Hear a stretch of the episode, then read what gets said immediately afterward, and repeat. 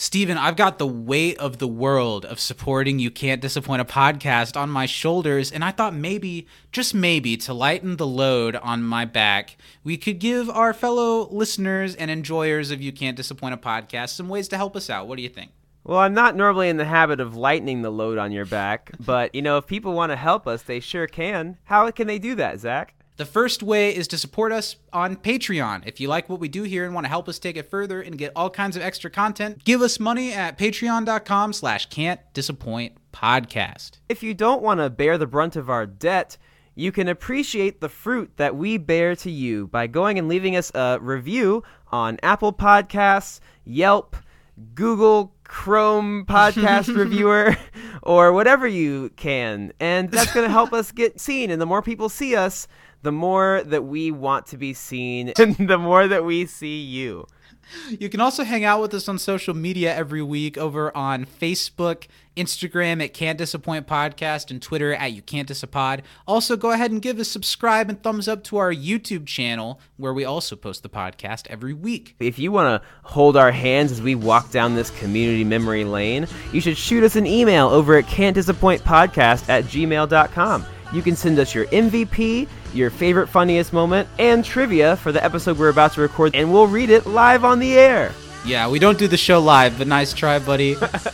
Thanks for supporting us, and let's get into this week's podcast. You said this was a two bedroom. It is. One, two. Yours is a blanket fort. An awesome blanket for it, but still highly flammable, so no candles. What do you think? Tweet it? Tweeting it!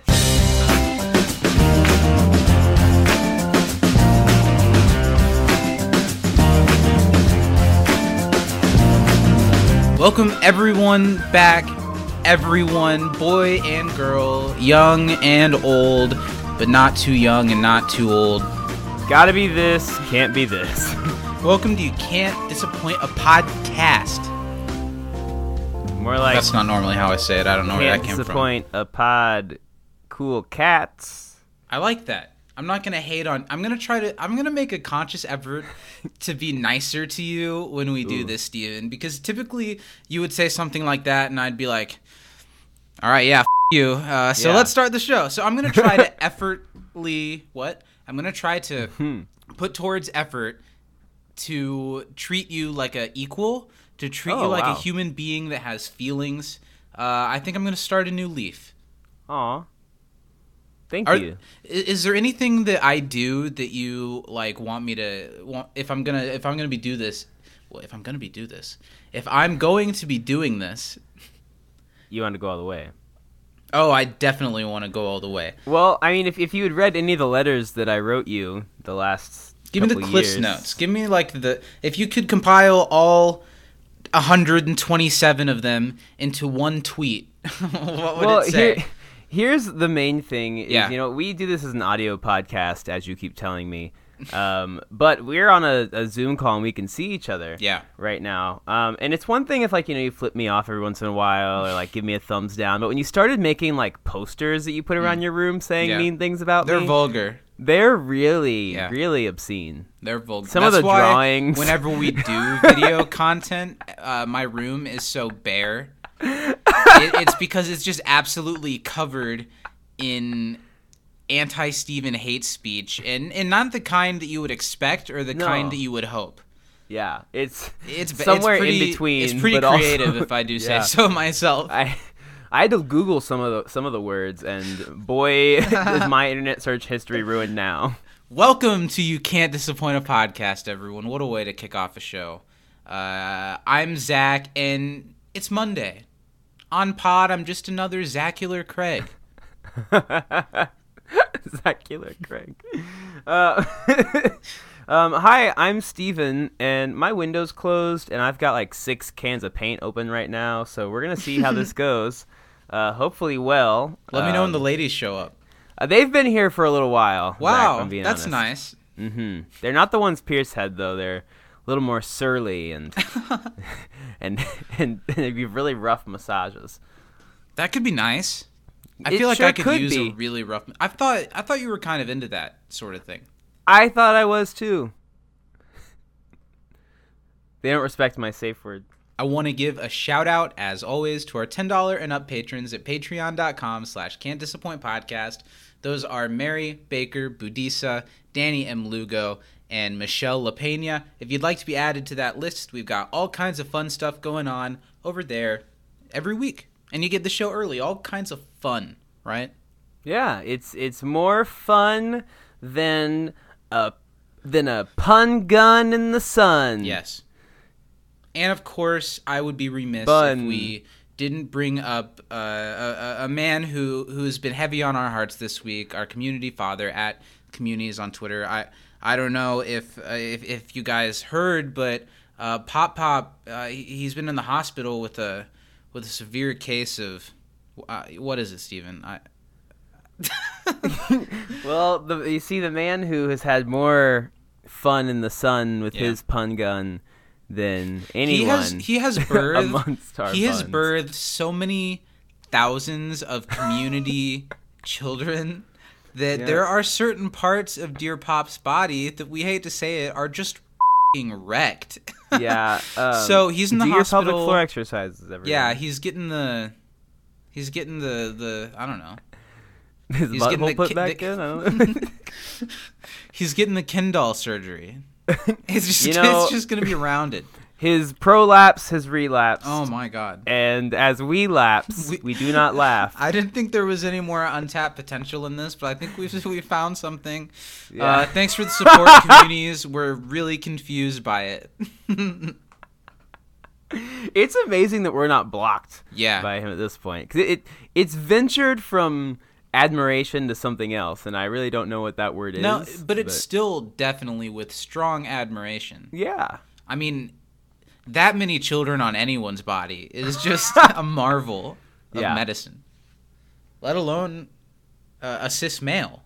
hmm It's very impressive.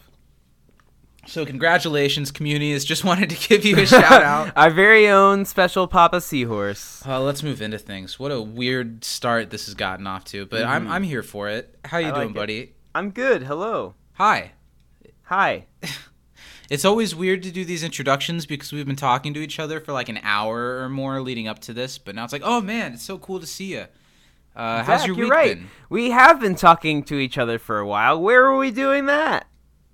When we saw each other, or are we plugging the Patreon? I was plugging the Patreon. Patreon.com slash can't disappoint podcast. if you want to see us when we're happy to be seeing each other, that's where that happens every week. But also, uh, Steven and I saw each other in person. It's a rare thing that happens, and we got to have a little hangout sesh this week. Or Mm-hmm. We did. Last it was when this comes it was out. nice. We played a little Mario Kart. yeah, That was fun. I hadn't played in a long time. yeah, it was really fun. It was good to see you, and it was a surprise. I woke up to. To a really dirty text from Steven, but the the heart of it was I'm going to be in town. Do you have a little bit of free time? And we met up, and it was great. Uh, we Yeah, it should have milked it for some sweet content. I know. though. We should have like made a tape or something. Yeah, Mix or sex, a either tape. one. yeah. Musical, whimsical, physical, either kind. What's new in Um, the dance world? Um, nothing much. I've got a competition at the end of next month, just with a student though, because uh, my friends, someone we know is getting married, and so I have to be in the wedding on Saturday, so I can't compete professionally, unfortunately. Uh, oh, actually, there's an event. Uh, as people listening to this on Wednesday, Danny and I are doing a a performance there, but it's like a student thing. It's called Newsome Twosome, and I know that that Gruesome Zach and I have had some gruesome twosome Yeah. experiences. But yeah, so it's a thing where students We do like sure did used to call ourselves that, didn't we? Yeah, and we do the. yeah. I'm really glad people can't see it. what's new with you, Zach? What's what's what's been happening in your neck of the woods? You know, it's been an annoying week, an annoying and slow week, but I'm glad to have Greendale and that sweet little baby boy face that I'm contractually obligated to be 60 to 90% nicer to on a weekly basis uh, to come to at the end of a, an annoying week to, to hang out and think about something fun instead for a while. Yeah. Yeah. Sorry, my phone was on vibrate, not totally silent. I'm professional. I'm sorry. Um, so Zach, have you have you been watching anything good this week? I know you're just saying that because you want to talk about something. It's so absolutely just do true. it. Just say what you Uh, want to say. so I finished a show this week that aired this summer called Odd Taxi. It's an anime. Um, Oh, really? on- Anime? I didn't Yeah. know that. I didn't know that you had fallen into that. I know I haven't talked about it in a while on the show, so you know I had to bring it up again. Um, this is a show you guys should definitely watch. It's kind of like a mystery. Um, it's about this taxi driver and kind of some of the people that come in and out of his life because of that. There's a whole uh, mystery where there's a missing like high school girl, and it's really kind of shady, and you're not sure like what happened to her. Um, and it's really good. It's it's described as like the um, a mystery. Yeah, I'm paraphrasing what I read somewhere else, uh, but it was a good description of it. I mean, Um, isn't that they what we it to kind of? Knives Out? Yeah. Um, in terms of like the way that it's layered and you know, it kind of keeps you guessing, but also like the dialogue in it is very, very good, kind of paced in like a Tarantino or like Coen Brothers kind of way. Um, but it's really good. And here's here's something that I'll say. Uh, all the characters happen to be animals, but it's kind of like a BoJack Horseman Oh, thing where it's not really important to the story. Oh no. I really like how you were like, okay, I'm gonna say all the really cool things about this that makes it sound super interesting. And here's the other thing that I like it's about animals. I don't know other, why every time I talk about a deal. show on here, the people are animals, but it's not a thing. I promise. I uh, they have so the, the like the taxi driver is like a walrus, and it's more so. Whereas in Beastars, kidding. you're supposed to think of them as like, okay, this is like a wolf, and that's like a part of it. In this one, it's more so that the animals uh, represent kind of the person. Yeah, I'm just kidding. Obviously, Yeah. it doesn't matter. BoJack Horseman is a phenomenal show, and it's about animals that have sex with people. It's true. That is there is like a very disturbing moment in I think season four of BoJack when like Mr. Peanut Butter and Diane are fighting and she like rips off his shirt and he's all buff. Yeah, Yeah. yeah. Mm-hmm. Let's talk about the television program community. Speaking No of shirts being ripped off and being one. all buff, I don't think does he rip his shirt off in this episode. I think he just pulls his shirt to show the outline of ab. Is what we get. Mm-hmm. I feel like one. it. We're talking about season three, episode seven. It's studies in modern movement. Hashtag Annie's move. Everyone. Tweet it. Hashtag Annie's move. Tweeting it. It was directed by Tristram Shapeero, who I think might have the most directing credits of anyone on Community, and it's written by Adam Countee, who previously wrote Aerodynamics of Gender, Intro to Political Science, and after this one, Curriculum Unavailable, and it originally aired on November 10th, 2011. I, I was really really- like. Oh, no, you go first. Uh, I was gonna say I really like uh, political science. It's a good one. sentences. Yeah, it, it, political science is really good. The other ones, uh, I don't really remember curriculum unavailable. I think that, I think that's a good one. But aerodynamics of gender was probably in my. Bo- it might have been in my bottom five of Mm-hmm. season two. Surely. What did you think about this week's episode? Well, before we figure out uh, what we felt about it, let's do Oh, some no. trivia. Trivia time. I was Act excited trivia. to dive into this one. Oh yeah, what's the flavor of the week? We haven't had an act trivia flavor of the week in fortnight. I know they uh, some things got lost in the mail, uh, but I just got a big tub of There was uh, a Jamie Lee Curtis juice. And, FDA thing going on. Yeah. Uh, Um, this week's act trivia flavor. You got to ask for it from the back now. It's not on Mm, yeah. shelves. But if you it's go also into not a, refrigerated. if you go into a Stuckey's, they got it in the back. Just a just slip them a fiver. Slip 'em a they got fiver. it. Let's see. Hmm. Okay, so this week we have a special blended flavor. Um, Oh. it's two like kind of leftovers that they just kind of mix together. We've got the Fourth of July um, American flag pocketed jean shorts, uh, blended with everyone's favorite. I'm I'm listening. you, you got me on the edge of my seat. Uh, trash bag full of vaccine papers. Oh. Full of like the cards that people get after they got their Mm-hmm. No, shot. like the the wrap that's around the needle when they like take it off before Sure. they stick you with it. I Mhm. didn't, do they have a distinct taste? Yeah. Well, you just took a little slurp. How is it? Uh, it's thick. Well, everyone knows that Actrivia is the only yogurt brand that used to be legally sold in supermarkets that comes complete with fully formed curds. Well, and it's really interesting because no matter how long I left it in my freezer, it's constantly room temperature, Zach.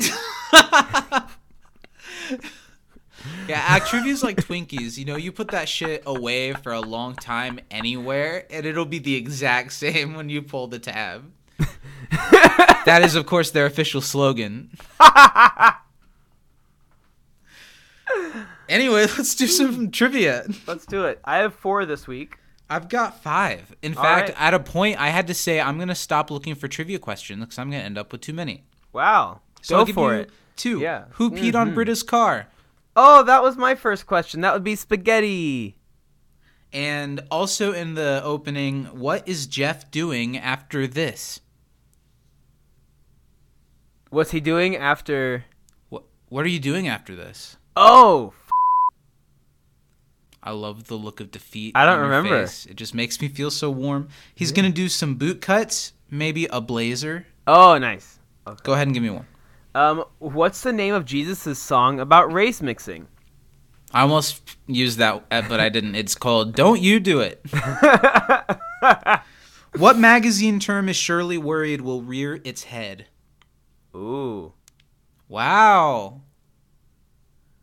We've been doing so well the last. I know. I can't remember. What was it? Schwimmer fatigue. Schwimmer fatigue. Nice. Um, what is the name of the planet that Horsebot 3000 gets Troy and Annie to in the in tag? Is that Green Dahlia? It is Green Dahlia. What did the boys order at lunch? Steven. I'm so disappointed in you. I'm week. so disappointed in myself. How's the next segment gonna go? I hopefully better. Uh, Nothing. Think about it. What? At- They're at the Mexican restaurant? Oh, What Um, the? Did Steven watch the episode this week? Go. you said the We'll boys, and I was thinking Troy and Abed, and I was like, when the f- did they go to lunch? Uh, but you mean the dean and Jeff? Um, Oh my god. You're still not gonna come up with anything. I can feel it. Jeff ordered for the dean, Yes. and he had something with a cute name. That's all I got. Jeff will be having a siesta salad and an iced tea, and the gentleman will have a top notch O's and a watermelon margarita. Oh, I For shame. And are you out of questions, or do you have? I have more? one more. Okay. Who is Jeff's fake primary physician? Mm, ooh. Uh. Oh, because he spells it out. Mm-hmm. Ooh. I don't remember the name. Dr. Schroeder. Oh, I almost said something close to that. I Mm. was thinking shh, but I couldn't come up with the whole name. Okay. I have one more question for you. What song does the mariachi band play? Uh, adios, mi amores. Good job. It sounded Italian for some reason. it did, because I said adios, and I was like, de mi amores. wow, you got two out of five this week. How did I do on yours? Uh, you got three of four. I'm excited. We've got a whole deep barrel of trivia from our from our listeners on the interwebs this week, don't we? We sure do. We've got uh, several emails here. Let me just go to this one. I'm going to start here. Let's see. Uh, this one is from, oh, it's our buddy Nate, once again, Howdy. who wrote in Welcome last back. time. Uh, hi, Nate. Glad hey, you made it. guys. How was your Nate drive? again. Uh, the classic Nate. that He Nate. would say that. That's so like him. Um, I love this episode. So many funny moments. Love the Yeah. first bit with Jeff because it was so ridiculous or well coordinated. I can't hear that Seal song without cracking up. Did you know they actually sold the hashtag Annie's Move T-shirts? I did not know that. That's nice. I would absolutely wear one of those loud and proud. hmm Um, I like how this episode addresses the judgmental comments that Shirley makes here and there. My favorite funny moment is when the guy who claims to be Jesus sings his song. I also love that for some odd reason, the dean changes clothes from his first to his second scene. The second outfit was the exact same as Jeff's, which is hilarious. um, all around solid episode, and is one of my favorite episodes so far in season three. Thanks, Nate, for that. writing in. And Nate's got 10 questions for us. Oh shit! Okay, let's do a, Hopefully, like I a can speed redeem round. myself a little bit. Uh, what is the first thing that Abed is shown to pack in the episode? Pass. uh, what movie does Dean reference when first seeing Jeff? Uh, ooh, it's like, uh, but even I have the limit. Uh, the Lake House. Is that what that is? I think so. Nice. Um, what types of sheets slash blankets make up Annie's room? Two answers required. There were two Star Wars ones and Mm-hmm. maybe just like a vaguely space one or a dinosaur. I think I saw dinosaur. dinosaurs. Okay, Yeah. I, do, I saw this, the Star Wars looking one. Um, what two special occasions does Troy mention as being the only acceptable times for bunk beds? Uncle's funeral and was it birthday? Was birthday the other one, or was it something else? I only remember the uncle uncle's funeral one, so Okay. I'm not totally sure. I'll Okay. go with birthday. I'll rock with it. Um, wow, these are these are, these are kind of tough. Uh, what song does Jeff reluctantly request at Señor Kevin's? Adios. Uh, adios amore. Mm-hmm. Um, what did Annie try? I almost said Danny. What did Annie try to hang up in her room? Uh, like a diploma or an award, because she like pins it to the Yeah. blanket fort and it tears down. It looked like a di- diploma or Maybe it was award or her high school diploma. Um, Yeah.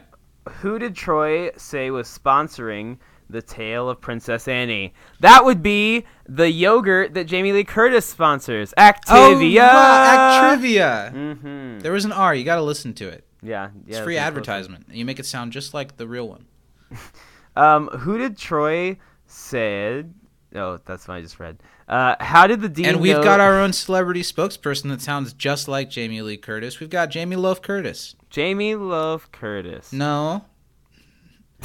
Jamie Loaf Curtis.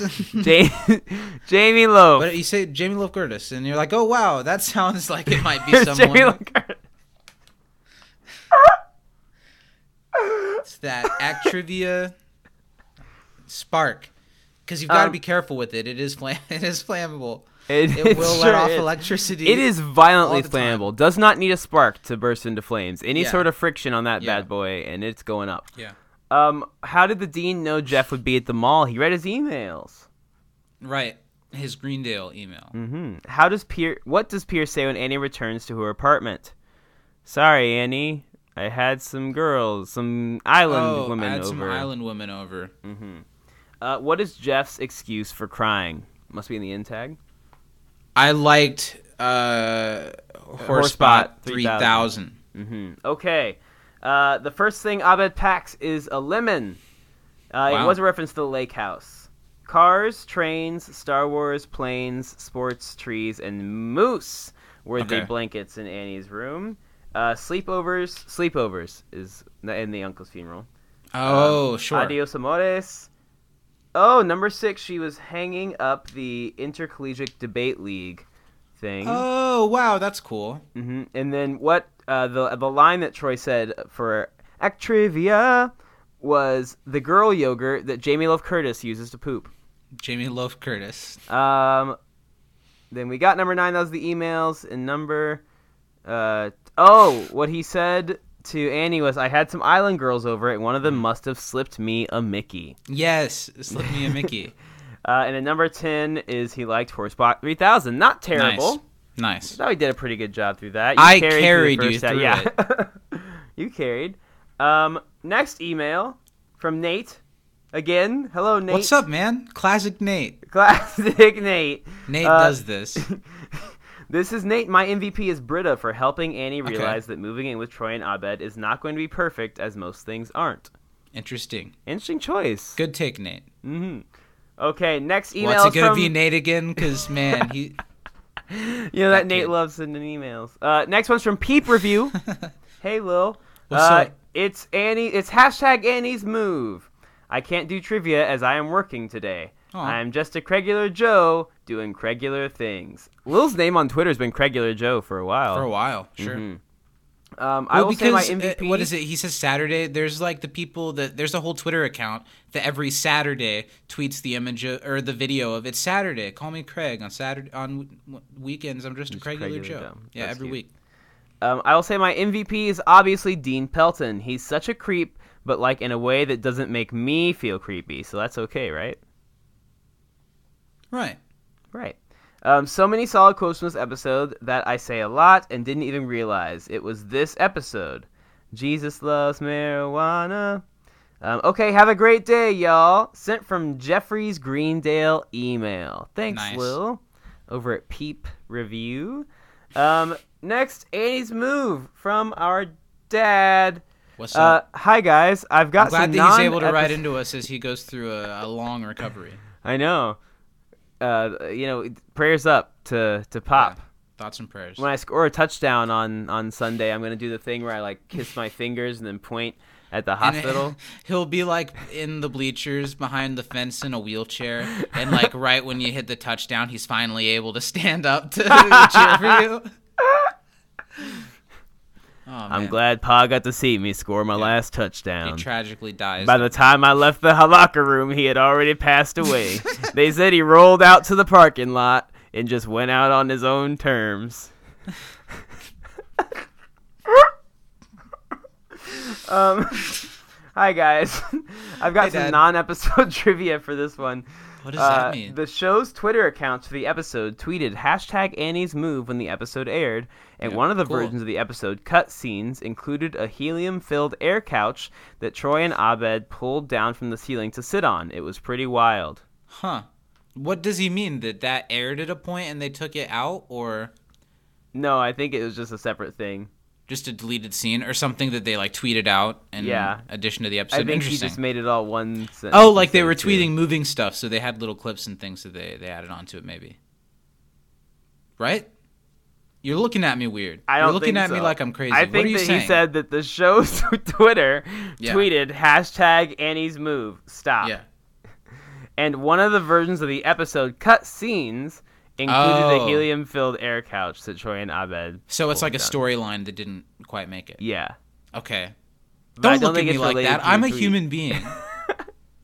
Um, also, Ted Lasso's Coach Beard is Hitchhiker Jesus, and Annie's landlord is Bruno Amato, actor and veteran who is running for Congress against Kevin Wow. McCarthy.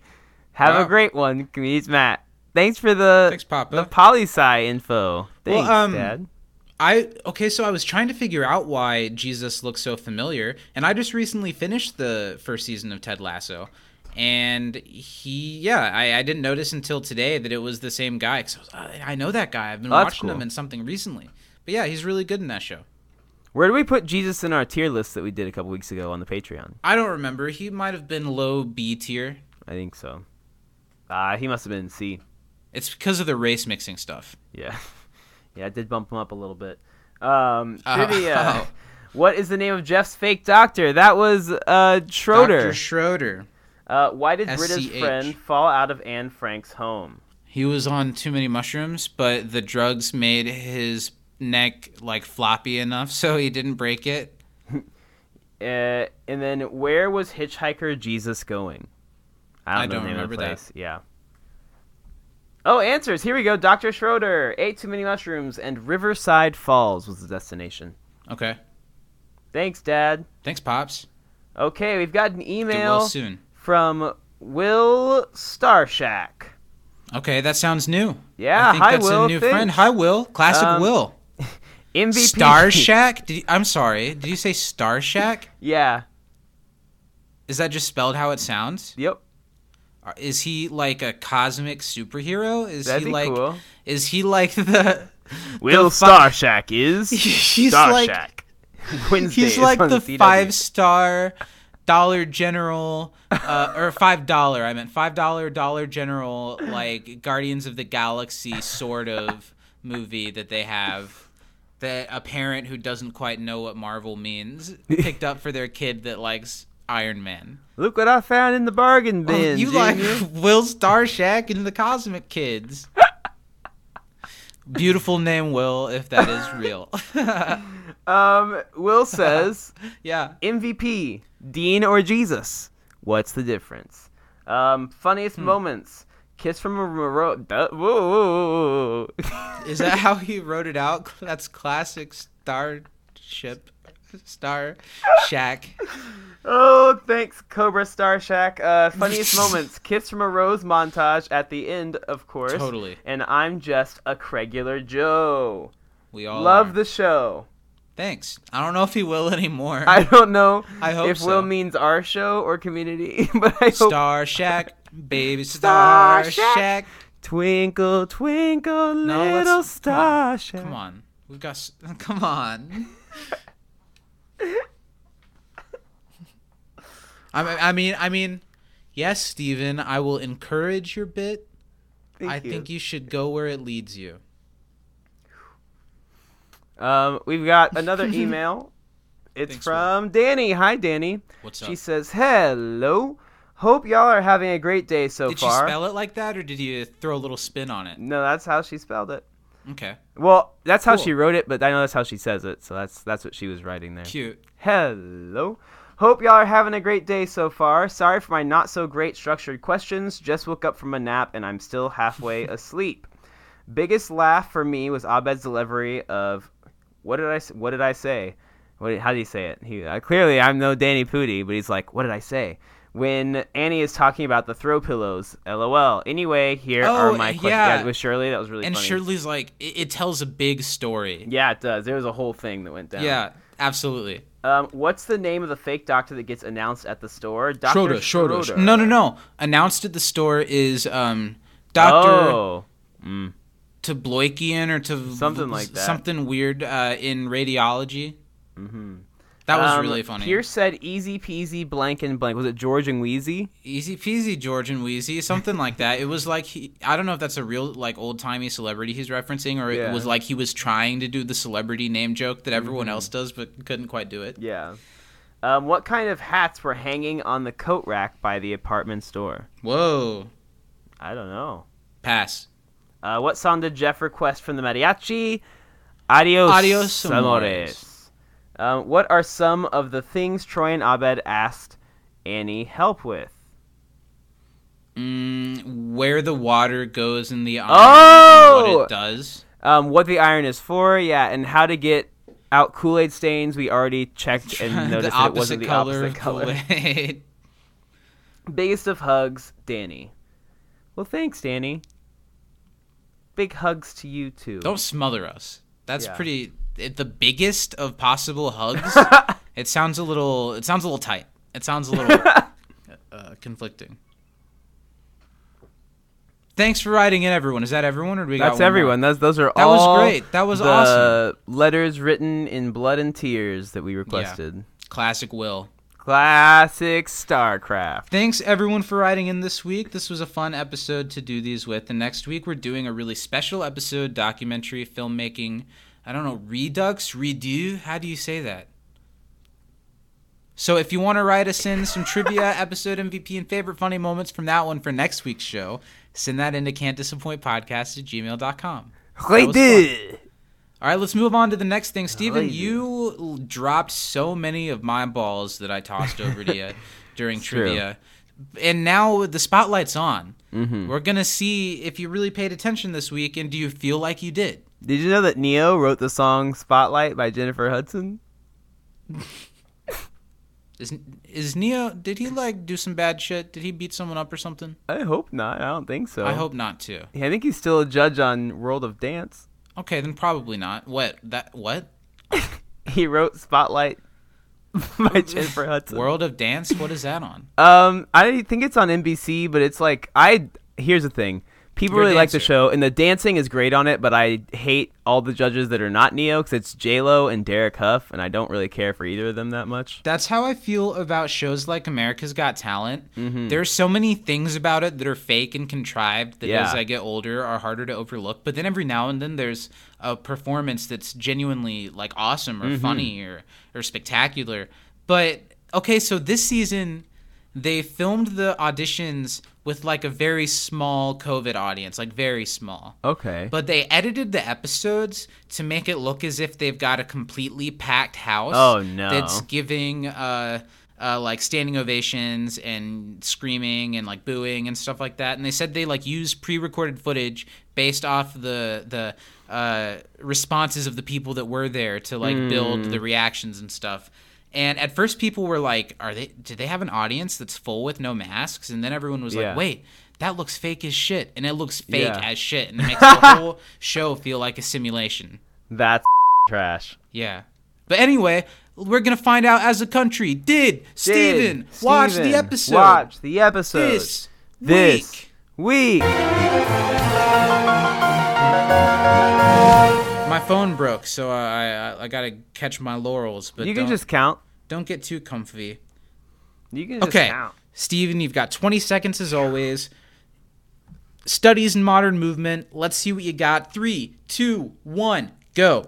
Hashtag Annie's move. Everyone's gonna help except Jeff because he's at the store and he's faking sick. Dean's there too. They have an adventure together, or Dean's gonna tell. There they go. Um, Annie's worried because Troy and Abed are young, and Britta freaks her out. Uh, Pierce states he's gonna fix the wall because he used to be a slumlord, but it's paint. Then he trips balls. Then they go to Troy and Abed's house in his dreamatorium, and Annie can't have a room because there's a dreamatorium there. Then they eventually make it her room anyway, but they actually make their room her room. You did a lot.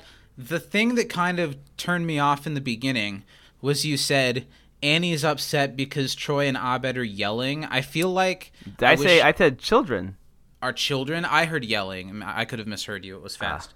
Uh, I don't know. I feel like you could have done a little more with uh, Annie Sure. and Troy and Abed, but you did pretty well. I think recently I gave you as high as an A minus. I don't think Uh-huh. I can go that high on this one. No. Uh, I think I don't know. I'm borderline B or B plus, and I'm trying to be twenty to twenty three percent nicer to you, so I'm gonna bump it up to a B plus. Woo woo woo! Hashtag Annie's move. What did you think? What were some funniest moments for you from this episode? Um, I think the karaoke montage. I laughed really, really hard. Not just the karaoke, like everything, how Yeah, it all flows together, and the music behind it. It was a standout from Ludwig. Yeah, Really that was cool. great. I also really enjoyed the the Abed line as well that Danny mentioned. Yep. Uh, that was really funny. Um, and then just everything that, that the dean did this whole episode was pretty Sure. hilarious. Every mannerism, every like line, a line. great standout for Mm-hmm. Jim Rash this week, and he's always standing out, but this one was a standout. Yeah. Let's see. For me, the the couple of things that I wrote down were uh, Jeff ordering for the dean, and the way that like the dean looks at him and is like when he does it, and then uh, Jeff says the gentleman, and then he's like, oh, like he wasn't expecting it, even though it's very clear that he like made him say exactly this. And my other one was that when Pierce was tripping out and thought he was playing the piano with Hair and the Hula Girls, Yeah. how the logo of the paint brand was on Was the wall sign? as a neon sign. I just thought that sequence of this episode and almost that moment especially Mm-hmm. felt like something truly transcendent from this episode. It like was great. what a cool sequence. Yeah, that was really good. That's what I got. Let's talk about it. What did you think of this week's episode?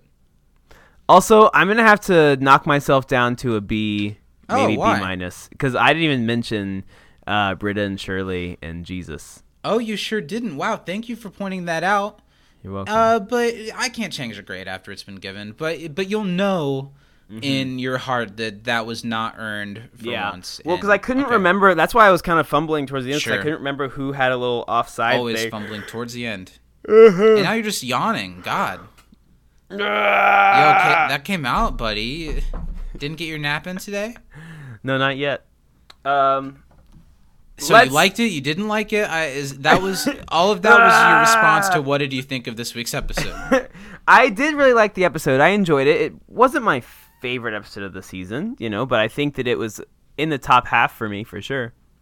I really liked this episode, and I was really excited to revisit it because I remembered the Annie's Move storyline, and honestly, I think maybe I forgot that Jeff and the Dean at the mall Yeah. was this one, but I knew that it was Shirley and Britta and Jesus in this one. Mm-hmm. So I really enjoyed it. I I think it's a little bit of an uneven episode, Yeah. but I do think it's also kind of back to using all of the characters pretty well within one episode and Mm-hmm. also in a different way than usual. It's not like they're all together doing something and they use all of them really well. There's some real defined A, B, C plots and they use all the characters really well. It's a super standout for Jim Rash. Uh, there's only a handful of moments that don't work super well for me. I think Chevy has some lines that fall pretty flat. Mm-hmm. Um, I think Britta and Annie have. I don't know. It, it's not a favorite, but I might like it. It might be a little higher on my list so far than what you've just said. I don't know. What's at the top right now would be like uh, Remedial Chaos Theory, Uh, for you, I think advanced gay Yeah. and uh, competitive ecology were like the top three. Yeah, And and, I'd say this is this is probably I like this one probably better than advanced gay. I like um I think. I like Advanced Gay better than this one, but I Yeah. think that I I like this one maybe more than Ecology, but it's close. And I'm like backwards. I'm flip flopped for you on all the decisions Mm-hmm. with advanced gay and competitive ecology. I like competitive ecology, but this one probably right below it. I don't know. I thought it was a good episode. Yeah. Again, it's one of those episodes we've been kind of having recently that isn't exactly a statement of an episode. It's kind of just a. A, a episode of what the characters are going through, Yeah. and then it gets so weird that it kind of becomes something bigger than that. Mm-hmm. But it's a noteworthy episode because it's probably the first time that we don't get no, not the first time, but nothing in this episode has anything to do with Greendale really. No. Uh, we've seen them at like the party at Troy and Abed's apartment, but we don't see them or like at Jeff's place sometimes. But we don't see them often just like their weekend lifestyle and Mm-hmm. the places that they're going and how they're interacting and especially with the dean. And I think that's a real strength of this episode. I think they do that really well. It is. I think every time we normally see them outside of Greendale, they're all together in one place. But here we get so many different places. Yeah, like Jeff's storyline, even though he ends up with the study group at the end, and there's the like reason why he's not with them, is kind of a completely contained thing of his own of what he's off doing on his day off of school. Let's hop into it. I was pleasantly surprised by it, but I didn't think it was exactly perfect. I'm ex- I'm mm-hmm. excited to see how it's going to hold up, like under scrutiny. Yeah. You know, seeing Annie move out of that really shitty apartment, I think, is a nice thing for the series because it's something we've seen a lot, and we've seen Annie grow up, and it's nice to see her move on to something different, even if Yeah, it is totally. moving in with someone else. That's often what it is when you kind of move out of a bad situation. You find some people to move in with. Mm-hmm. Uh, it reminded me a lot of Lily and I moving out of the place we lived in before we live right now. It was a I really remember cute apartment, but it was a sketchy street, and there was Mm-hmm. constant activity. That there was a night where we heard gunshots, and there were like. Our, our street was like three houses on each side, this tiny little street, Yeah. like tiny street, and there were probably nine cop cars, Oh, like shit. lining up the entire street. That takes up like that whole street. Yes, 'cause that was really and small. Mm-hmm. like on the ends too. And it was probably like ten or eleven at night, and we heard like "drop it, drop it, put it down," and like Oh, shit like shit. that. And Lily and I were just like terrified. Yeah. and but also like looking through the window to see what was happening. Well, it's also nice because like your new place that you're at now, I'm sure one of the cool. best things about it is you don't have to like hide the fact that you have an animal there. Yeah, that was a big stress. That was one of the main reasons for moving out. We weren't supposed to have the cat that we had. Mm-hmm. Yeah. And the cat was loud, and we couldn't let her be loud, and it kept us annoyed. But that's not Mm-hmm. well, what and this you can only stuff the cat's full of mouth full of socks Yeah. so many times before you start feeling bad. Yeah, you run out of socks to stuff yourself with. that's that's never fun. I am constantly stuffed with socks, Zach. I think that that's something you should know by now. But I really liked seeing that from Annie. I think this is the good. Uh, it's good bones for a Annie centric episode, and this Yeah. one kind of is an Annie centric episode in some ways. And it gave me some nostalgia towards moving. I f***ing hate moving though. Well, I'm gonna have to do it here in like a month, so Do you have a lot of stuff, or have your moves been relatively small? pretty small and easy because I have stuff that I can compact. Sure. I don't have like a lot of furniture. Yeah, have, like, that's what my sucks. really big desk and my bed, and that's about it. when we moved here, it was miserable. We had people help us load the U-Haul to bring over here, but then everyone kind of had to leave and we have a decent amount of furniture, Mm-hmm. like beds and couches and chairs and dressers and Oh, stuff like that. And and Lily and I had to bring all of it up on the same day by ourselves, Oh, and it was miserable. And it makes even though moving is kind of exciting because it's cool to be in a new place, it Yeah. Mm-hmm. makes me never want to move my shit ever again. Definitely, it's like sucks when you're doing it, but I like that feeling once you get there and you're like, nice. This is Oh, my. oh yeah, the This night is when we were finally here and all of our shit is just like standing in boxes all over the place Yeah. and we're sitting on the couch that's just in the middle of a room. Like that deep breath after moving everything. I think we ate some Taco Bell and then you're like, Mm-hmm. Nice. "All right, this is our place now." Yeah, it's Yeah. a cool moment, but man, I hate the work behind it. Mhm. So let's talk about the conflict here because Britta brings it up pretty much right away. Troy and Abed are really silly which when you're in a study group with them is really fun, but is it gonna get on Annie's nerves because she you know, loves that about them, but Annie's Yeah. not exactly, as this episode goes into, she's not exactly the most easygoing person in the world. Totally. So how is she going to react to that? Because Troy and Abed truly seem to be like this all the time when they're Mm-hmm. together. Uh, I think it's a really good thing to build a normal episode of Community around. I really like the conflict here. I do too, Uh, because I think it's a realistic one Yeah. that Annie like wouldn't have thought of right away, and that Britta would immediately think of. You know, so I think Yeah. that's realistic. And of course, then Annie can't help but feel the same way. mm-hmm. And Troy and Abed, I don't know. I, I really love this episode. It doesn't like hate on Troy and Abed in any way for being the way that they are, but you also Yeah. totally understand what Annie's going through, and it uses her in a way that's not just her being overbearing and annoying and like childish. I feel like it's a really good Annie's growing up story and the things that she's starting to notice as a as a woman and if she like wants to live with that or not. You know what I mean? I think it- Totally. I think this is a pretty standout episode for Annie when I've been given a lot of reasons personally in the mm-hmm. last season or so to not like Annie all that much. It's true. Maybe Yeah, you've been really there's hard on Annie, no. Jeff and Annie in the entire episode. Maybe that has something to do with it. That's the secret.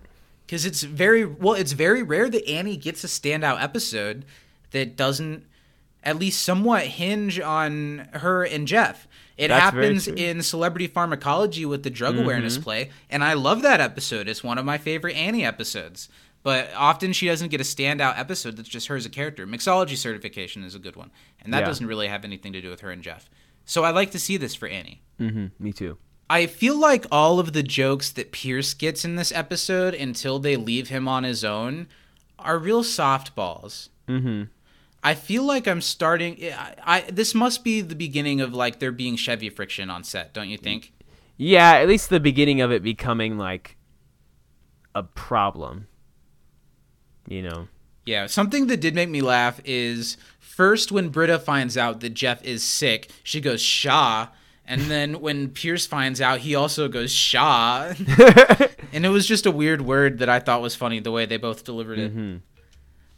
And that prompts Britta to call Jeff to see what's really up, and Jeff has got this mastermind operation going on at a clothing store where he is able to build up this ruse that he's in the hospital and like the people who work at the store specifically this one woman goes along with it and helps him what do you think of the sequence do you think it's too much or do you think it's awesome Uh, I would say I think it's awesome. I think it's awesome. It's, like kind of funny. It's it's pretty douchey, but it's it is somewhat impressive pretty that he got her to do this. yeah exactly it's almost like a and he had to plan ahead of time. He had to walk me like, "Hey, listen, my friends are gonna call me and ask Yeah. me this, so I need you to do this." Well, that makes me think that he must spend a shit ton of money at this place. Yeah. That he's this uh, familiar with the people that work there. Gotta and be. he's gonna buy a shit ton of stuff. So they're like, yeah, we'll do that. No one else Mm-hmm. is shopping here right now.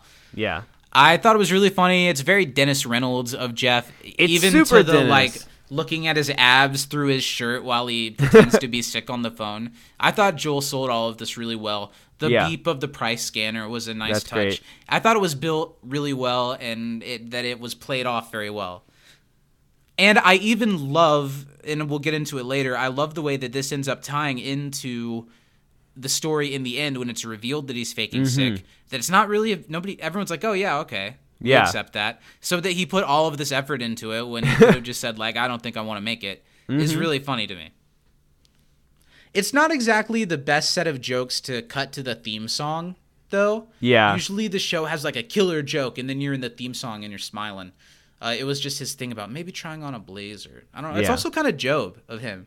it is. I've been watching through Arrested Development again over the last couple weeks, and we just started season three, and man, I love Ooh, that nice. show. Season three of Arrested Development is one of the most bonkers seasons of television I've ever seen. Yeah. The first couple seasons are really silly and cartoony at times, but they have some semblance of like being in the real world. It's just Mm-hmm. this family's crazy. But then in season three, there's like a city in California has a street called Wee Britain where like Chinatown they Yeah. pretend it's England and it's like on British time and it's a real For thing. British eyes only. Uh, or Tobias, uh, played by David Cross, who is bald, gets thousands of really primitive and painful looking hair plugs in his head so he can look like Will Arnett for a magic trick. And then and it looks horrifying. It's like scattered and Yeah. It was bloody. everywhere. Yeah. And then he does the trick with Gob, and it ends up that like they decide to use Gob's dad instead. So Tobias has to shave all the painful hair plugs off of his head, and they show him in. Sorry about this tangent, but they show him in like the barber's chair with these awful plugs, and the barber's just like getting ready and takes the comb to touch his hair, and he just ah, and it's so horrifying looking, and it's so funny. God, I love that It's great. show. The first three seasons of that show are damn near untouchable Yeah. and there are some parallels I think that you could draw. Uh, Arrested Development led to a lot of shows, and Community is definitely one of those shows. Mm-hmm. After the theme song, we get the bit with the tape. Uh, it's frustrating to Annie, but it's a very, very funny visual that Troy and Abed used all of Annie's packing tape to tape Troy up to the door, and Troy's smile as he hangs there. It was really funny. And I love the setup where like you know they were like, okay, it's gonna be really funny. Abba just act like you don't see me, and then Troy's just waiting for like some sort of response. He's Annie's mad they used all the tape, and Troy says, "I had a big breakfast." I thought that was funny, but it made me think of how much for Donald Glover, the actor, it must have sucked to get put in. However, they did that. yeah, that would That probably must not be been fun. terrible. It's probably really hot. We get a hallway scene with Britta and Annie once Annie kind of realizes that maybe what Britta brought up is actually going on and she might get annoyed with Troy and Abed. This is one of maybe two or three bits in the episode that I thought felt a little forced or flat or this is boring. definitely more like exposition than they need here. I don't think that they needed an entire scene where they talk about it. It could have been just as simple Yeah. as Annie looking at Britta, and that tells you. and none of the jo- it's like a whole like minute and a half or so scene and there's not a ton of uh, funny jokes in this moment one Mm-hmm. thing that i do like though is that this is a great episode for alison brie Yeah. i think she's playing all of annie's emotional beats off really well even to the point of her deciding to try to like lay low and be calm uh, I don't know the way that Annie is so uptight with moving and with her place. I can have some stuff like that, and mm-hmm. Lily can have some stuff like that. And I feel like when we're trying to chill out, we can have some stuff kind of similar to how Annie's like, okay, I'm trying to be, I'm not chill, but I'm gonna try to mm-hmm. appear to be chill. So I like the way that she played that off. I thought it came through really well. Totally. And it's always good to see a scene that that features Gillian prominently because they don't happen a lot. But mm-hmm. Uh, Britta doesn't really have a lot of bearings in this episode. Honestly, of the well, I guess she does with the Shirley scene. But Yeah. I almost feel where with the Shirley subplot, but I, I feel like Britta is one of the characters closest to being underserved in this episode. Yeah, I feel like she she has an important role in the episode, but I don't think she gets very many like jokes early Sure. on, especially. I mean, she, like you said, she does a few with the Shirley stuff, but even then, it's more so just like playing up to her character as opposed to Yeah. actually making jokes. They walk back into the apartment to Abed's head being wrapped so large in bubble wrap, and what is Troy hitting it with like a, oh, A tennis, racket, or something. Really funny. And of course, it drives Annie crazy because that's all of her bubble wrap, and she's trying to just let it let it all slide off. What kind of person are you? Was Are this was this an intentional like referential episode to like on Friends when they were moving and they had like the thing with the bubble wrap where they wrapped all around him and hit him with the baseball bat, and so Annie's kind of playing the Monica in this one. I don't remember that, and I feel like that's not the type of thing Dan Harmon would be knowingly referencing unless it was a little more gregarious, right? I don't think know. may- It's- I feel think like it's a maybe pretty- trope, or maybe a writer. Maybe. Maybe, there, maybe it wasn't. That maybe a writer kind of snuck it in. I don't know. Mm-hmm. I But sorry, so what kind of person am I? Yeah, what kind of person are you? Are you the Annie in this situation, or are you more than likely like the Troy and Abed in this situation? I was really efficient when I moved. I get my stuff packed up pretty easily, and I'm like, okay. Well, I mean can- more is like uh, in a living situation. Are you the one who Hmm. gets on? Are you the one who gets on the nerves of the people that you're living with, and maybe don't realize it, or are you the one who's really annoyed all the time by the people that you live with? I'd say I'm more the Annie in that way. You think so? Mm-hmm. I think I can be too, but I also think I can be pretty annoying. I've had some bad neighbors, Mm-hmm. That's yikes. I believe it. and they totally disrespect Annie's place that she's moving out of when they break her pluggy thingy, as she says it. Annie just tries to play it off like she's playing everything off, and Pierce basically comes up and says that he'll fix it so they can give Chevy something to do, be slightly silly, and so no one else has to share a scene with him. right? They really do just kind of put him here by himself, don't they? Yeah. He says easy peasy George and Weezy here. Is that what we said? Mm-hmm. Troy and Abed leave to put the last stuff in the car, and Annie helps to micromanage them. Uh, Shirley Oh, has she does say I've seen here. enough friends. Yeah, I guess you're right. Maybe it was a reference. You're right. Shirley has the Schwimmer fatigue line here, which I thought was really funny. And there's a nice little button on what I guess some of their storyline is going to be for this episode when Shirley says someone has to be the moral compass of this group, and Annie's like, and by that you mean your religion. Uh, I thought it was a nice little piece of piece of like conflict between these characters. Who are pretty different from each other, but are around each other a lot. That uh, that Shirley maybe has moral sup- superiority issues because of the religion she has. Well, and I feel like they they in season two and season one, both of them paired Shirley and Britta a couple times, and it's Yeah. kind of been a building thing that that they like each other and they want to get along, but there's that hurdle that they There's still haven't gotten block. over.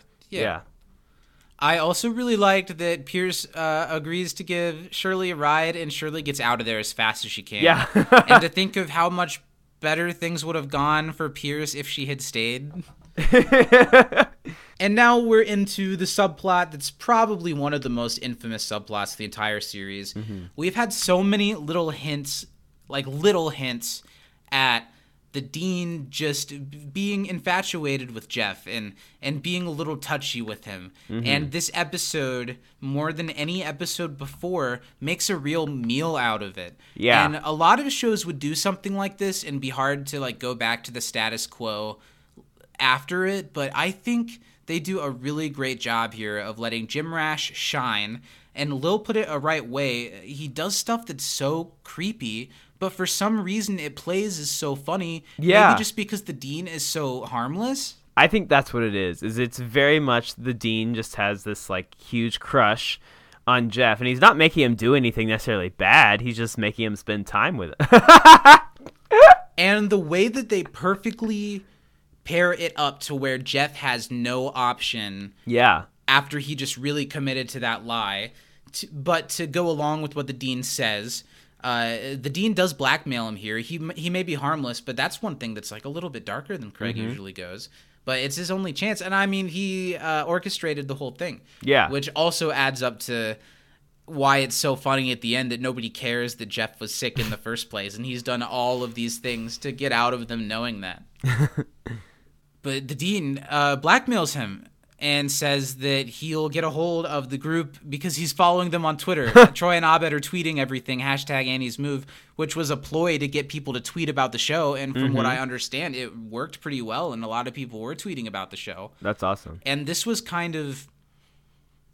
I don't know. T- live tweeting uh, what you're watching is a huge thing, and this Yeah. was like the beginning of the dawn of that. I feel like not Yeah, just totally. Community itself, but like this era of television. Was when they'd have like like people from the show live tweet along with you. I remember that, and that was. Cool. I mean, they still do stuff like that, Mm-hmm. but it was beginning to start, and there would be like on NBC, there'd be like hashtag Dean says what at like certain Yeah. parts of the show because they wanted you to like en- engage with the show, and, and then they'd like show it. a couple tweets at the bottom of the screen sometimes. Yeah, I've had I've seen some friends get their tweets shown on screen of Big Brother before. Oh, that's cool. Yeah. The dean here, uh, like checkmating Jeff at every turn, getting him to hang out with him, and then ending it up with that. If we're doing lunch, and then a so long slurp of his drink. You know what? I heard from the commentary that they did such a good job with they they looped that footage of the dean slurping to make it an even longer, Really? more uncomfortable sip. That's impressive. and they did a really good job of it because I think how long it goes does make it even funnier. Mm-hmm. Shirley and Annie now are driving. Uh, I guess I assume they're driving some of Annie's stuff to Troy and Abed's Yeah. apartment, and they're still kind of having the same discussion slash argument that they started. At the What other car are they taking? Or maybe Annie must just have a, a moving truck. Is the other thing. Because I don't think that she, Troy, or Abed have a car. Troy and Abed say, I think that's about the last we can fit in our car. Oh yeah, they do. Now they car. might be saying our car, meaning the our the thing that we rented to Mm-hmm. haul stuff, but they do say our car. Yeah. What I was gonna say, it's funny how they have stuff filling their car except for where someone will sit because Mm-hmm. they have to block the scene in a way to leave room for the guy they're about to pick up. Yeah. So they're fighting over religion a little bit, and Britta's kind of trying to prove that even though she's not religious, that she still has moral uh, values and that she'll take care of people and that she loves people. So for probably the first time in her life, she agrees to pick up someone on the side of the road that's looking for a ride, and it brings in I've already forgotten his name, but the guy who- Jesus. yeah, Oh, the actor. I see. the guy who plays this hitchhiker has kind of had his little bits showing up in things here and there. And then Mm-hmm. in Ted Lasso, he's like one of the four or five main characters, I would say. That's awesome. And he's really good in it. So it's nice to see him get a breakthrough in this show that's been such a runaway success. Mm-hmm. I like Ted Lasso. It's really cute and wholesome. Yeah, I need to and watch it. in a way that doesn't ever feel like it's being spoon fed to you. It Mm-hmm. feels like a genuine, wholesome show. And it's a sports show, and I don't give a f- about sports, but I enjoy Yeah. that aspect of it too. I have a question, Zach. Are you uh, are you the type of person that would pitch up, pick up a hitchhiker? No. Yeah, me neither. Absolutely not. I'm probably the type of person that if I had some cash burning a hole in my pocket and I uh, passed the right person, Mm-hmm. I guess not the right person, but like if I was in the right mood and I passed Yeah. a person asking for money, I would I would do that. And there have been times in the past where I don't want to virtue signal over here. There have been times when I have bought food for a homeless, Yeah. but I don't Yeah. know. I don't think I. I don't think I could just pick someone off the side of the road and drive them around. It's not Oh, quite the same no. as being an Uber driver. exactly. And I think the the chances of murder are far too high in my book. I mean, that is how you and I met. Well, And yeah. After that time, I knew I would never do that again. Well, because here's the problem: is that we were both hitchhiking, and we both got picked Mm-hmm. up by the same very large man driving a very large truck, and Mm-hmm. we don't talk about what happened after that. But the bond that we share can never be broken, Yeah. even if we wanted it to. There's some things we can never say, but we Mm-hmm. both hear loud and clear. Yeah, still feel a couple of them. That's not quite where this hitchhiker situation goes, but it does go pretty far. And the way that they structure this B or C plot, I guess this would be the C plot, is pretty funny. The way at first he says something along the lines of, like, I can see how kind you both are. You must both be Christian. I assume you've accepted Jesus as your Lord and Savior. And Shirley gets a checkmate, and it's a really nice moment. But it goes a completely different direction when we go back to them. Yeah. I think that's really funny.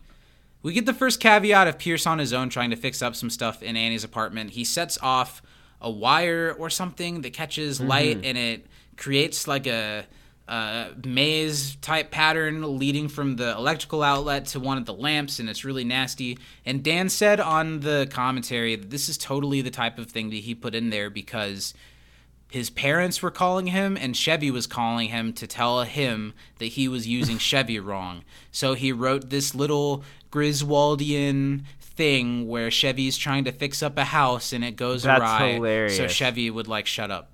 His parents called him and said, "You're using Chevy wrong." Yeah. And then he That's said so it- funny. his parents called him after this one. They were like, "Oh, we love that so much."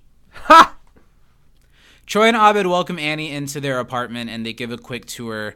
And uh, another conflict arises when it's pretty quickly clear that there's not a full bedroom for Annie in the apartment and that they've built a, a blanket fort chivalrously but totally absent-mindedly, right?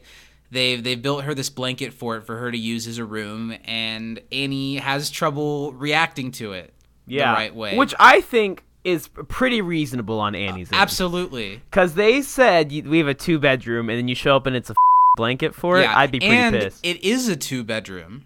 it is. Sure, we all love the Dreamatorium, but yeah, Troy and Abed are, uh, I don't know, they're a little, uh, I don't know, it's very inconsiderate, or Mm-hmm. that, or but it's because in their heads they're thinking more of like living with Annie is going to be like having a sleepover with our friend. All The Exactly. time. They don't really think of it that way, but it is that way, and it's selfish of them to keep the room. So Mm-hmm. do Troy and Abed share bunk beds? Yeah. Sure. Okay.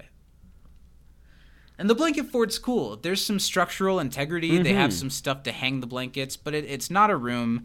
And uh, uh, Annie does tell them to tweet it, so they take a really Yeah. strained photo of her, and that's one of the first act breaks.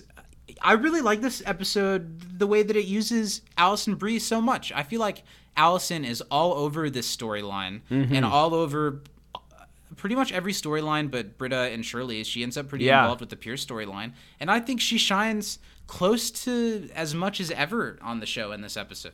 I think so. I think it's a great Annie episode, and I think it's a great Annie episode, like you said, where she's not dependent on Jeff. Yeah. And I was thinking, even in mixology certification, even in that one, there's still a little bit, because that's not too far after she and Pierce, I mean, she and Jeff had their whole thing at the end of season one. Sure. And at that time, Jeff and Britta are hooking up. Right. And Yeah, you're Annie, right. yeah.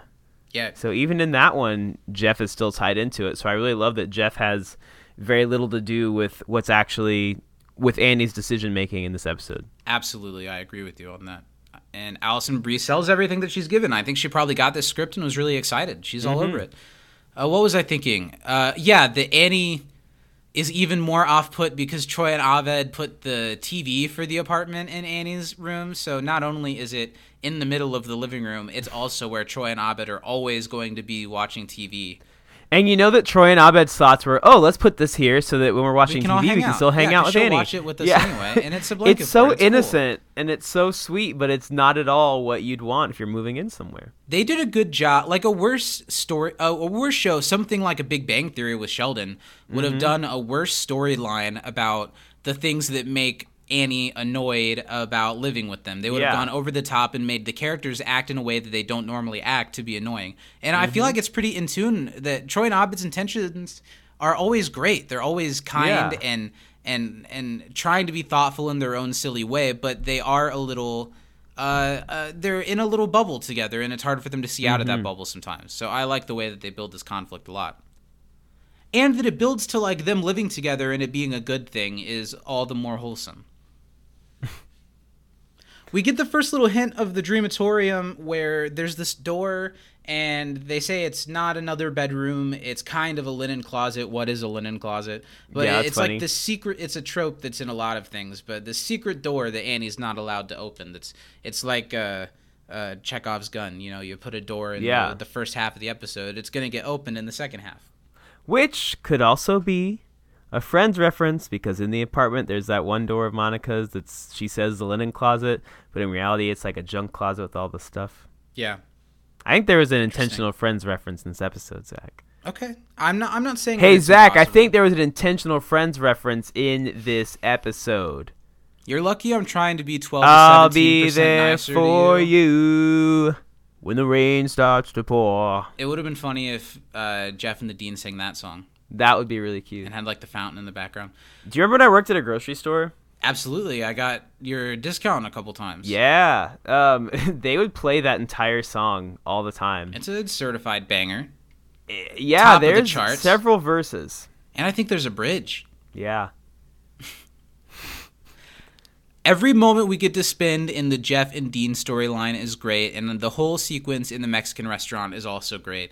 The way that Jeff is just so blank facedly trying to get through this nightmare that's happening to him, but the Dean is literally controlling him in such silly ways, telling him to order specific things for him in a certain way so he looks cool in front of the waiter, and asking him to have the mariachi band play music for them, and and the So Dean trying to like make small talk and him just shooting it down at every at every turn.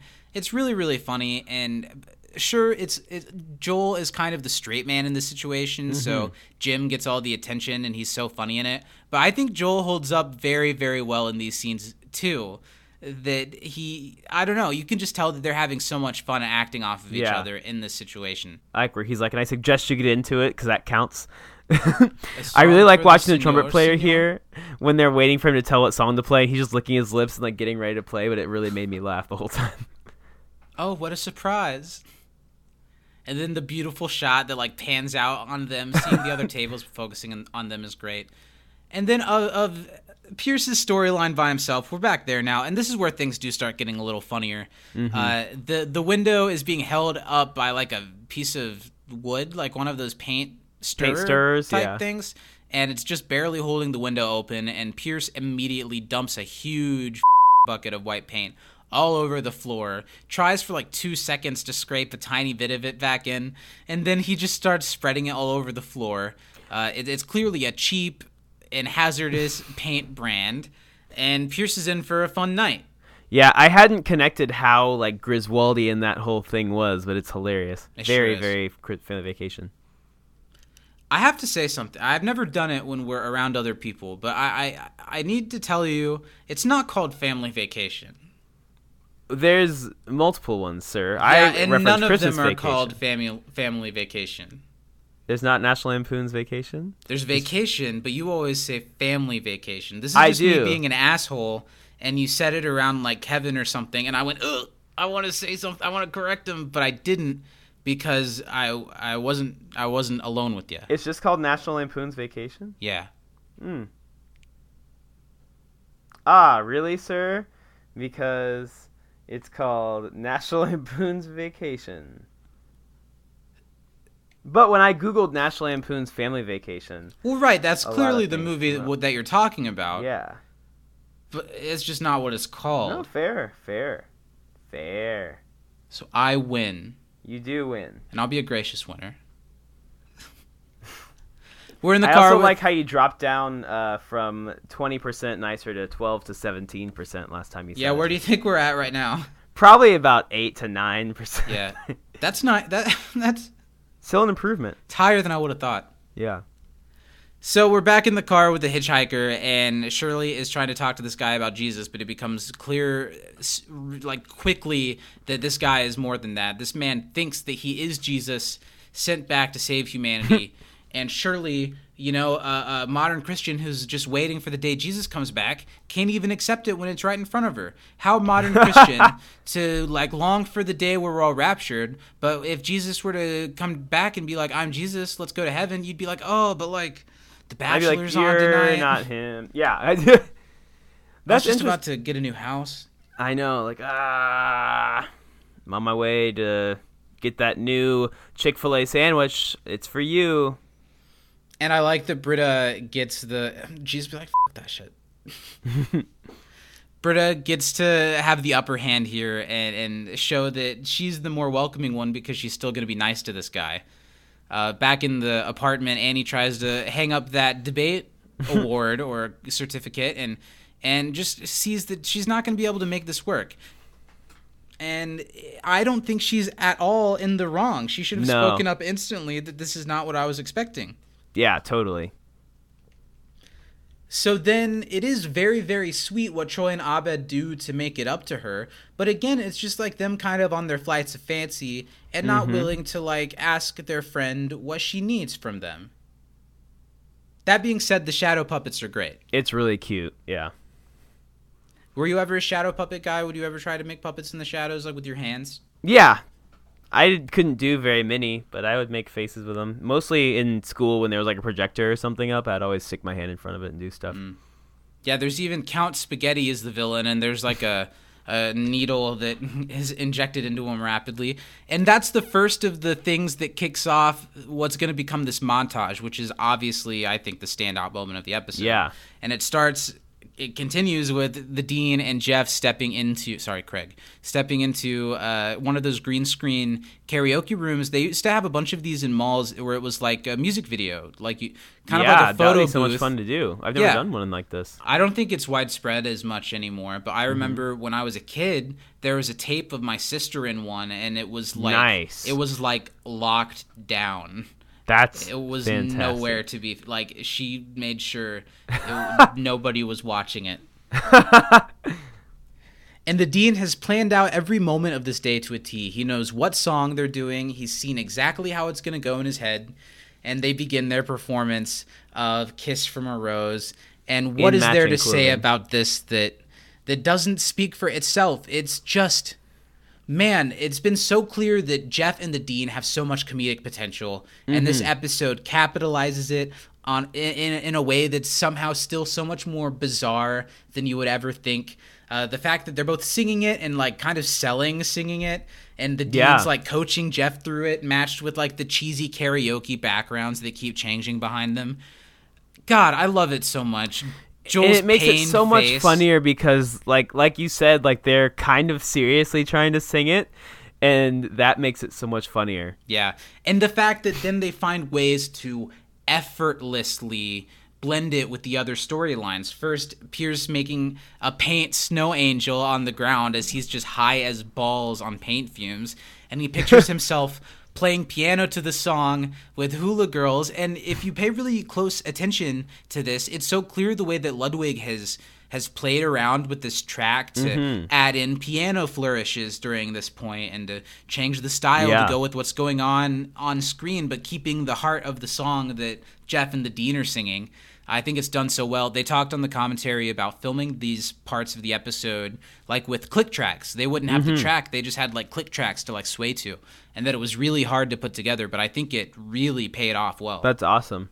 And it's even cuter the way that they incorporate Troy and Abed's story along with the montage with what sounds like Troy beatboxing over it. I think it's so cute and wholesome, and it just Yeah. effortlessly ties all of these things together that are pretty separate stories uh, at first. They are, and I think that's what makes it even, you know, sweeter is that it, it's the study group is all, you know, they're still all connected even when they're doing their own thing. Yeah, and it would have been one thing to just cut back to Shirley and Britta and have the music drop out and have them singing Jesus loves marijuana, but it goes along with the song Mm. It's too. very impressive how they work that in. and drinking human blood. Britta's just grooving to it. Pierce is twacked, and my favorite moment is that he looks up on the wall and hula house pants.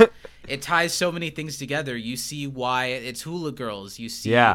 uh, I don't know how it's just a beautiful trip sequence. It's great. Community has done a couple of things like this, and I think this is probably the best one. Mm-hmm. I definitely prefer Pierce's storyline when it gets weirder here than when it's just him being, oh, whoa, look Yeah. at me. Look at this wire. Britta starts to get turned off at the drinking human bloodline. That starts to Mm-hmm. starts to cross the line. and man, the zooms in and out of, of Jeff and the Dean while the background behind them stays the same. It's sickening and it's such a good choice. It, it's so dramatic and and Annie's Annie's heart is being warmed by what Troy and Abed are doing, but it's still like I said, her conflict is valid. Yeah. And she needs to speak up about it. So it's good that she still gets to after this, that it doesn't just end with her being Fizzle, like, Oh, sure. well, I guess we'll make this work anyway. Mm-hmm. I also love that Jeff, after a couple bars of the song, can't help but get into performing it. And it, it, it's so sitcom to do an episode where, like, disgruntled guy gets paired up with character he's annoyed with, ends up having a surprisingly good time by the end of it. I thought they did that well without ever pushing it too far. He's into it for like a second, and then as soon as they start talking again, uh, the dean can't help but drop how he got Jeff into this situation that he's in, and it totally turns around completely back to where it was, if not worse. Yeah, I I love the the you know as soon as Jeff starts to warm up to it and he's like you know that really, really was kind of fun.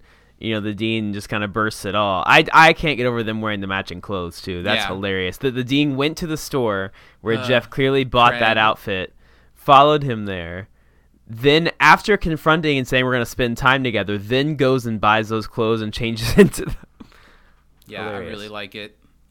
Shirley and Britta also have no choice but to kick Jesus out of their car when he gets ready for his second song. Don't you do it? His take, his like Bob Dylan esque take on on race mixing, and I, it's awful and it's not funny. But the way that like uh, Jesus, uh, like as he's about to say what his song is called and about, he looks at Shirley and then Britta as if they're a race mix. Yeah. and he and almost also as if he's like, "Oh, you guys will get a kick out of this one because it's about you. Here's don't you do it." It's not funny, but it, it is kind of funny. Mm-hmm. And for some reason, this makes Britta and Shirley closer to each other. They find their Right. common ground over it. If anything, it's the storyline that kind of fizzles out, but I still don't mind it. It's a really cute storyline for those two characters. Back at Annie's old apartment, the landlord walks in to find Pierce. I thought this was pretty dumb. I don't mind him pretending to play piano on the on the boxes, but the way Chevy delivers the "Ah, good evening, Senator," any request, it wasn't like druggy enough. It, he should Yeah. have been like gargling or like you know like barely able to get words out. It, this was a little too silly. It is very Griswoldian. mm-hmm. And the dean's ready to start a second song because he paid for a full hour, but Jeff goes farther down the line. This episode, I think I said it about Advanced Gay last week too. They're getting really good at pacing between storylines. It's Much e- better. every one is full of funny bits, but like it, every little 30 second segment has been one of those three storylines moving it forward and then taking Mm-hmm. you to the next one before it can get stale. And I really, really like the way that it's paced. Yeah, I especially I even like because you know you were saying the the Britta and Shirley storyline kind of fizzles out, but they still stopped it with you know a third left of the episode, which I think That's was a true. good choice. That's true. I like when Jeff starts to get upset at the dean because he's been looking through his information to figure out where he's going. He even knew that Jeff would be at the sale that he was at. He, he knew all of it off of Jeff's emails. And the dean goes right to talking about the Patriot Act and how he's trying to bring down terrorism and the nation is at war. And then it turns into a very, very funny fight scene that's caught on the karaoke room camera with the mm-hmm. same green screen effects as when they were singing it's a really funny visual and i'm glad that they were like no we can wring just a little bit more joy Yeah. out of that visual. Let's make them beat each other up or make jeff get him in a headlock and give him a noogie. It's a fun way to cap that off. Meanwhile the puppet show is finishing up for annie and annie feels a lot better because of it or at least i feel like she's reminded of the the good that's underneath Yeah. everything troy and abed are trying to do and she's like gonna make it work. She tells him that she'll make it work uh, and she wants to build the entire apartment out of blankets. Where so she runs to what she thinks is the linen closet, and we see for the first time the Dreamatorium, where of course we've been recording every episode of this podcast that Exactly. you listen to right now. This is almost. I almost feel like seeing the Dreamatorium is kind of. We've had this intro period of season three that's had some high hits and some low middle efforts. Uh, and the rest of the season is that way, but I feel like this visual kind of kicks off what se- what is season three. Yeah, I think so too. I think Remedial Chaos Theory is a standout early on, but this is really kind of where it sets the the There's rest of be the bearings. a lot of introspective Abed stuff this season, and a lot of it involves the Dreamatorium. Uh, and the season goes down a lot of weird. Di- it, it plays with the reality of the show in different ways than they have before, and this is kind of the start of that, or at least it feels like it to me. Yeah. It's pretty cool. I, I don't. I, I've never quite understood the logistics of it because it's supposed to be like a holodeck situation, but obviously, it only changes in their mind. I feel like mm-hmm. a that could get tiresome after a while, and b why the need for the grid thing. Yeah. And justifiably, even though it's cool and it becomes something cooler in the series, Annie is really upset about this. They have this whole second bedroom and they won't let her live in it. They're making her live in the living room where they all watch TV covered in laundry uh, so they can have this little playroom. Uh, obviously, Troy and Abed are a little hurt that she yells at them about this thing because it's something that they think is dope. But Yeah. thank God Annie, like, realizes that you guys could be jumping through a few more hoops for me if you want me to live here and I'm sure, like, help pay for rent and shit like that. Totally. Yeah, So- I think that she's totally justified in, in her reaction here. Because it is, as much as they say it's not a playroom, it's literally a playroom for the two of them to go in and, and play. So, And what a great character dynamic to involve Annie with Troy and Abed like this mm-hmm. because Troy and Abed do need someone who can fall into their whimsy the way that they do, but is able to be like, you guys need to change this up a little bit, or you guys are like missing something. She, like she says here, can be the adult in the apartment, and I think that's a cool dynamic to incorporate into the third season of a sitcom. yeah. So she she gives an ultimatum and says it's got to be her or the Dreamatorium. Uh, and Troy and Abed aren't, aren't willing to fight that right away. They, they they'll take it to court. They talk about writing a, a contract or on their lease in crayon that the Dreamatorium goes with the apartment. Uh, Yeah. and- so and they said, you know, if it's between you, we pick the Dreamatorium. It's non negotiable. yeah, Annie continues to stand up for herself and says something that I think is great, where she's like, all the time I'm introspecting on myself for being too overbearing for other people when and that's become a complex that she can't like let herself speak forward when she really needs to because she's worried about how she comes off uh, i think that's a good moment and i think this is all played off well and troy and abed immediately feel bummed out because they want annie there they want their friend to live there and they don't want her to be mad at them Yeah. I could have done without the candy cigarette bit. That was a joke that I thought was like. I think that's a funny one. Because like I, think one. the moment in Remedial Chaos Theory where he acts like he's going to smoke a cigarette and starts eating the candy cigarette Mm-hmm. instead is really funny. I didn't really need the callback, but I'll give it to you. It's not. It's not offensive. It just didn't make me laugh for some reason. That's fair. Annie's landlord gets Pierce some water, and Annie walks in to see what's happened since Pierce has been in charge for the last couple hours. And I really like what the landlord says here. He's like, uh, as far as security uh, security deposits go, I've won the lottery. And he was like, "You're lucky that you're only losing money on this. You could have died." And Yeah. Pierce here is very uh, uh, twacked, as the kids say. Well, and he does such a good job with it here that he could have delivered the line earlier like that. And like I said, Alison Brie is all over this episode. She gets she has to come be the cap off of cap off of this storyline too. And I really like that. Uh, the Pierce Annie dynamic has always been one that has more meat on it than you would expect.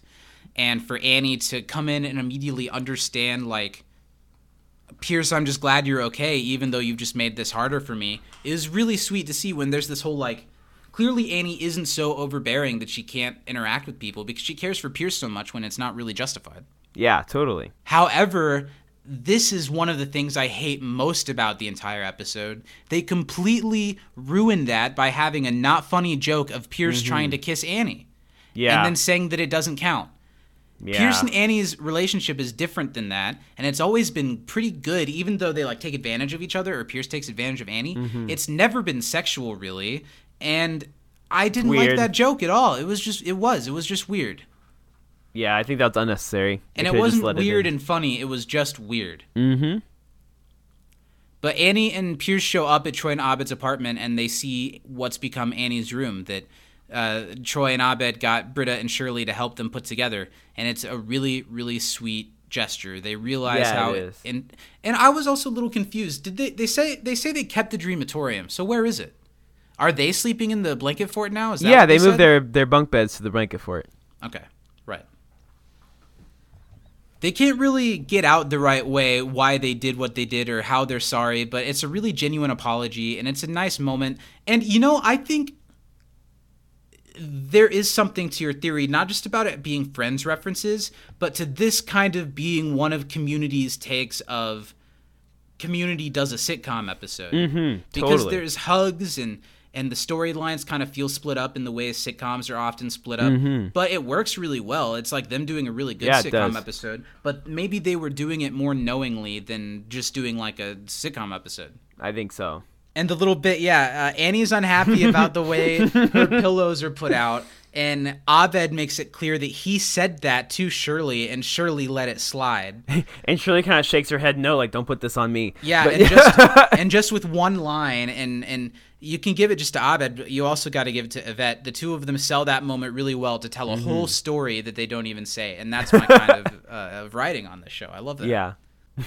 so the Dreamatorium is more important to us, but you're more important than our room. Pierce has some line other than when he's like in that room by himself. I feel like his lines swing and a miss, but for whatever reason, Pierce saying this is all gay code that was kind made of funny. me laugh. It, it isn't, but it is. Mm-hmm. It's just because he's so lost in every room. Yeah. he's even not standing as close to them as everybody else. He really isn't. Mm-hmm. feel like it's clear that Chevy is on his way out, and it's so sad that instead of him just being on his way out, Harmon was on his way out first. Yeah. Here we get the things. What's the iron for? The water in the iron. I love that they tried to get out a Kool Aid stain with the opposite color Kool Aid. Is there really a such thing as opposite colors? Technically, yes. Because there's a What color wheel. mean? Well, you get colors that you put together that make another color, but I don't think that means that the base colors are the opposite of each other. Like red and blue are opposites Why? because red is a very warm color that's like somewhere on the color wheel, and blue is on the opposite side because it's a cool color. I don't think you know what you're talking about. Ask Lil. I bet they know. Okay. I also like the bit how they resolve it so well, Troy, Abed, and Annie, and then they're able to jump right into what their relationship is going to be like now that they've kind of laid some ground rules. Because immediately Annie's back to having fun with them and seeing the light in them, and the way Abed shows off like a fork wound that he has from Troy jousting him with one, and Annie's like, "Oh, that's infected. That looks really bad." And the turn on everyone's face is really funny. Yeah. Jeff shows up. He wasn't sick. He brought what beer? Like a shit ton of beer. Is that what that is? I really didn't know. He has a bunch of cans, Mm-hmm. and he says that he faked being sick. He's honest, and everyone's like, "That's fine. We don't care." Maybe they only don't care because they know that. the I think they don't care because video. of the tweet. Yeah. But it's still funny that Jeff goes through so much shit, both with the the hospital thing and and having to put up a, a day at the mall with Craig uh, for nothing, and then they find out anyway. Which who, who couldn't have predicted that that they would Britta singing it in that voice and like body rolling at him is so funny. And the way Joel reads, like he tweeted it, he tweeted it. It's a little silly, but almost this moment reminds me of Roxanne at the end of Remedial Chaos Yeah. Theory, where Jeff is like obviously like, oh my god, but he's kind of like partying with the group too. And Mm-hmm. then Pierce just looks like a lost little boy. He looks so confused. he doesn't even move. You can tell that Pierce that He's Chevy's holding still. point. Chevy's at the point where he does not want to be there. And Yeah. that's so sad because last week was a good Pierce episode and Mm-hmm. uh, Kevin Lanigan definitely commented talking to us about it that it might be the last good Pierce episode Yeah.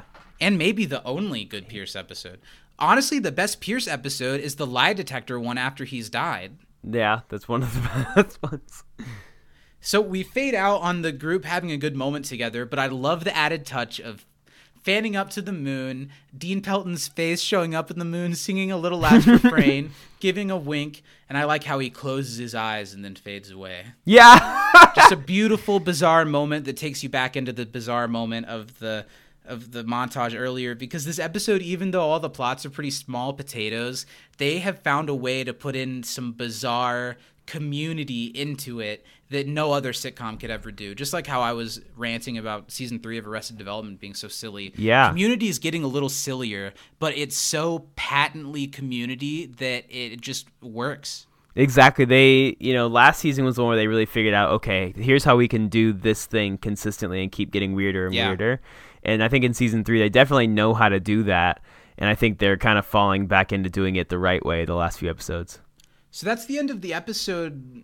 Like main, what do you think of the end tag? We get a little bit more of the puppet show. I think it's funny, and the end is is, is really funny with uh, Britta and uh, Jeff watching the puppet show and being super into it. I love it. it's cute that Annie gets involved with it this time, Mm-hmm. and it's funny that they've been probably making them watch it for like a half hour or Yeah. longer. And and Britta's like, we should probably make them stop this.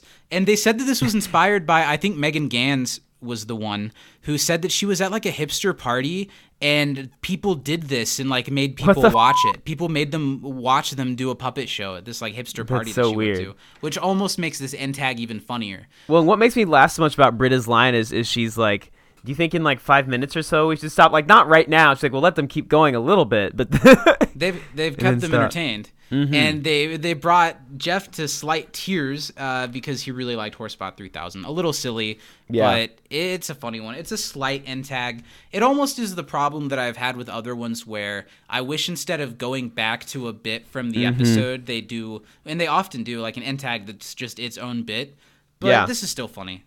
I still like it. I think so too. I wonder how much they had to pay to show the actual Star Wars logo on those sheets. I'm sure there was copyright on that. There's got to be right. But that's the end of the episode, and I'm gonna be honest with you. Talking through it, I think I liked it more and found more to Yeah, appreciate about it. Definitely. I like this one. Ooh, I think th- it's remedial chaos theory, and then damn near a tie for me with competitive ecology in this one.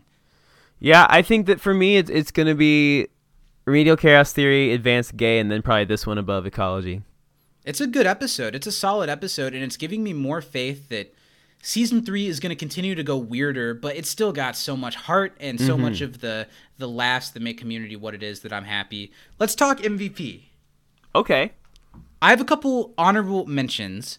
Uh, Sure. and first, I'll get the upset out of the way. I have an honorable mention for Dean Craig Pelton. Uh, this is the most he's been focused on, maybe in an episode yet, and he really sells it. Uh, uh, the reason I'm not going to give it to him is although he's one of my favorite parts of the episode, I don't think it's his episode. Sure. I also want to give an honorable mention to Jeff. I think Jeff ju- the straight man to any comedic duo is just as important as the off the wall zany one. And every joke that Jim Rash has that sings in this episode is because of how well Joel plays off of him. Uh, so I want to give Jeff a shout out. And I also really like the fake out in the beginning. But my MVP this week's going to be Annie. Yeah. Because I think this episode gets Annie in a way that they don't always, and they do it really well. And she gets to stand up for herself. She's growing up. Uh, I, I'm sad because I know it'll probably regress again in a future episode. But as for this episode, I thought it did Annie just about as well as they could have. I really like the plot line that she has and the way that she fits into all the parts of the episode. So it's Annie for me. What about you? Um, I definitely Annie was my honorable mention. I think she's Sure. great in this. Um, I also think Jeff deserves some recognition. He was really good in this episode. Um, I gave it to Dean Pelton though. That was Sure. you know I I was Easy. tossed I up get it. between the first ones, but yeah, I That's just he was so upset. funny. I could have easily given it to him. I was pretty sure you were gonna go with the Dean love the until yeah, yeah, really good. But good episode overall, like really solid. I'm happy I would say this is a borderline great episode. This is Yeah. a like for most of the episode, it's a B plus for me. But then the montage that puts Brings all it of up. it together so seamlessly, it's borderline A minus. Yeah, I'd agree with that. What do we got to do to end this thing up? Next week, we're talking about a phenomenal and bizarre episode documentary filmmaking. Someone please tell me if it's like, if you put a little spin on it with like a redo or if it's redux.